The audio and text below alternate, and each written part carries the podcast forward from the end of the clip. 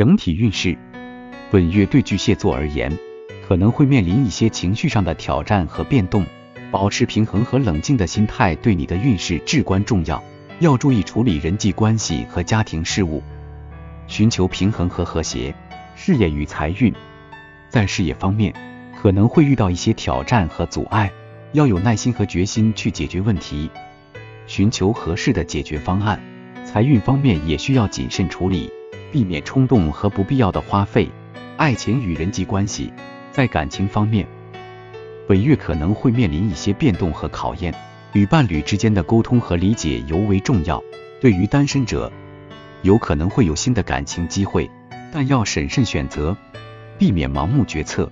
健康与个人成长，在健康方面，要注意情绪管理和放松心情，保持良好的生活习惯，注重饮食和休息，以增强身体的抵抗力。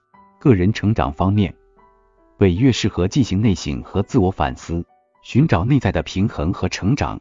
总体而言，本月对巨蟹座来说，可能是一个情绪起伏较大的时期。要保持冷静和平衡，处理好人际关系和家庭事务，同时注重个人的健康和成长，适度调整计划和期望，以稳定自己的情绪和运势。